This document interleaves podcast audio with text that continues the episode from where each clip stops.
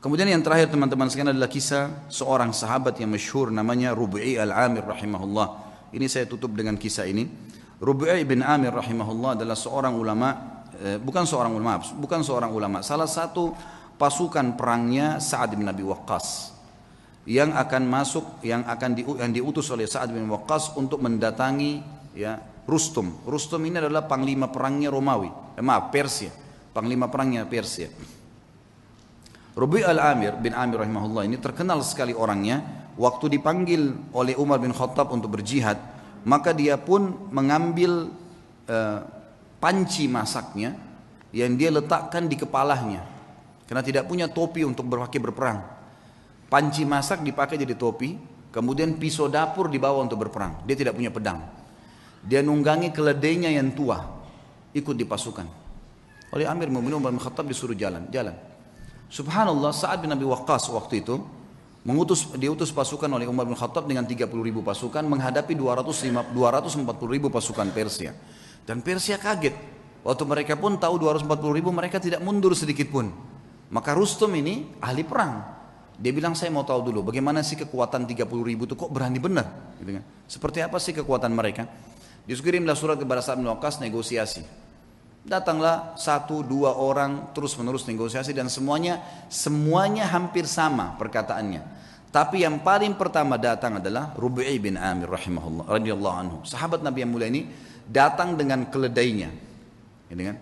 Dia bawa pisau dapur dan ada tombak yang dia pinjam dari temannya.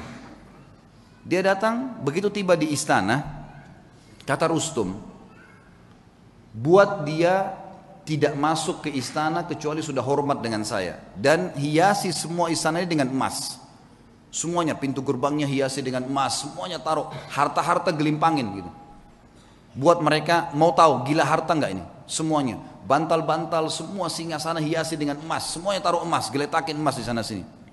Dibuat semewah mungkin.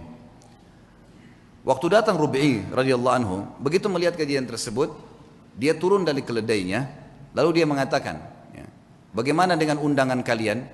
Kata mereka, kau tidak bisa masuk kecuali kau harus menghormati Rustum. Mengatakan, wahai Rustum yang terhormat, saya pamit mau masuk. Kata Rubi'i, saya tamu. Dan saya yang harus dipamiti untuk masuk, bukan saya yang pamit. Lalu Rubi'i melihat di situ ada tikar, permadani, di atasnya banyak emas. Sama beliau disengkirin emasnya, permadana itu diambil, dipotong pakai pisaunya dia. Dibelah dua, Diambil, ditaruh di keledainya. Dianggap sebagai ghanimah, harta rampasan perang. Ditaruh sama dia. Kemudian dia mengatakan, ini pembukaan harta rampasan perang kami kalau kau tidak buka pintu gerbang. Sendirian. Dan Rubai ini perlu anda tahu, orangnya pendek, kecil. Bukan orang yang tinggi kekar. Orang-orang Persia waktu itu tinggi besar, kekar-kekar semuanya. Diberitakan ke dalam. Kata Rustum, baiklah. Tutup pintu gerbang, buka sedikit saja supaya dia masuk tunduk kepada saya. Diperintahkan masuk, pintu gerbang dibuka sedikit. Memang tidak bisa orang masuk, harus tunduk. Maka Rubi lihat, subhanallah, Allah memberikan orang beriman itu hatinya bisa melihat. ya Dia bisa membaca, namanya firasatul mu'min. Maka dia lihat, ini pasti ada tipu daya nih. Yang dia lakukan, dia balikkan pantatnya dia, dia balikkan keledainya, lalu dimasukkan dari balik belakang. Ya. Sehingga yang tadinya dia harus tunduk, ini dibalik, jadi bokong yang di belakang. Dilaporin ke Rustum, ini yang dilakukan sama orang ini. Malah sekarang dihinain. Lalu dia naik keledainya, dia jalan. Subhanallah tuh dia jalan, dia tidak turun dari keledai. Keledainya dimasukkan di istana Rustum dengan karpet-karpet yang mewah. Pisau dapurnya dipakai bolong-bolongin bantal tuh semua. Bantal-bantal yang mewah. Semua di ini karpetnya ditusuk-tusuk dengan tombaknya sama dia sampai tiba depan Rustum panci di atas kepalanya, pisau di tangannya, tombak di tangan, pisau tangan kanan ini tangan kiri tombaknya. Kata Rustum dipanggil penerjemah, tanya kepada mereka nih, mau apa sebenarnya datang ke sini? Terjemahkan, hai orang-orang Arab, kalian kan dulu di padang pasir, tidak punya apa-apa kecuali gembala kambing. Untuk apa kalian datang ke sini? Kalau kalian butuh harta, sebut saja, kami akan kasih pulang. Kalau kalian butuh gembalaan, kami kasih berapa bun unta dan kambing yang kalian mau. Kalau kalian ingin jabatan, kami akan jadikan, pilih siapa yang terbaik, kami akan jadikan sebagai pemimpin kalian dan kami akan kasih gaji. Lalu jawaban Rubi'i rahimahullah, ini orang kalau sudah mengenal Tuhannya, dia mengatakan, kami datang dari sana tidak butuh dengan harta yang sedang kau pamerkan ini. Dan kami datang mengeluarkan seluruh hamba termasuk kamu dan kami dari menyembah makhluk kepada menyembah pencipta sang makhluk. Itu saja. Kalau kau patuh, maka kau dengan kerajaanmu kami akan pulang. Hukum Allah. Berhenti menyembah karena waktu itu raja mereka Kisra dianggap Tuhan berhenti menginjak Kisra. Kisra pun tetap dengan kerajaannya, kau tetap sebagai panglima perangnya, semua kau milikin, tidak ada yang hilang di sini. Cuma itu saja, kemudian kami pulang. Lalu kata si Rustum, baiklah kalau gitu, izinkan kami berpikir, mungkin butuh waktu. Kata uh, Rub'i, berapa lama kalian butuh? Sehari, dua hari? Kata Rustum tidak. Mungkin kami butuh dua bulan, tiga bulan berpikir, musyawarah dulu. Kata Rubi'i, saya hanya kasih kalian waktu maksimal tiga hari. Karena pemimpin kami Nabi SAW mengizinkan musuh berpikir tiga hari maksimal. Tidak boleh lebih daripada itu. Kata Rustum, terjemahkan ke orang ini. Ini siapa? Pemimpin mereka.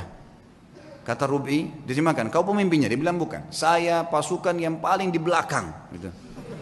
Saya ini pasukan yang paling biasa, prajurit yang paling biasa. Kata Rustum, terjemahkan lagi. Kenapa kok kau bisa ambil keputusan begitu? Dia bilang, dijawab sama dia, karena agama kami mengajarkan dari pemimpin muslim sampai masyarakat biasanya keputusannya satu. Kalau saya sudah berikan amanah, keamanan, semua harus patuh terhadap pemimpin saya. Muslim semua begitu. Kami satu jasad. Kata Rustum, baiklah, izinkan pulang orang ini. Begitu diizinkan pulang, kata Rustum, tulis surat kepada Kisra. Ini yang sedang kita hadapin nih, semuanya 30 ribu manusia yang kayak gini nih. Ini untuk dihadapin susah nih. Nggak bisa. Keras tegas dan memang maunya maunya. Nggak bisa. Gitu. harus begitu. Tidak ada jalan lain. Urusan tangan anda. Berperang atau kita mengalah saja. Ini nggak bisa. Karena Kisra nggak berhadapan sama pasukan muslimin dianggap kuat udahlah pasukan perang aja lawan gitu kan. Ini kasihan terjadi peperangan tentunya. Tapi yang kita ambil pelajaran bagaimana Rubi'i radhiyallahu anhu teman-teman. Orang kalau mengenal Allah harta jadi kecil buat dia ya. Semua apa pun yang Allah haramkan ditinggalkan. Se seindah apa pun itu. Berapa banyak kisah tadi yang kita sebutkan? Anak muda yang meninggalkan perzinahan dengan menaruh kotoran di bajunya.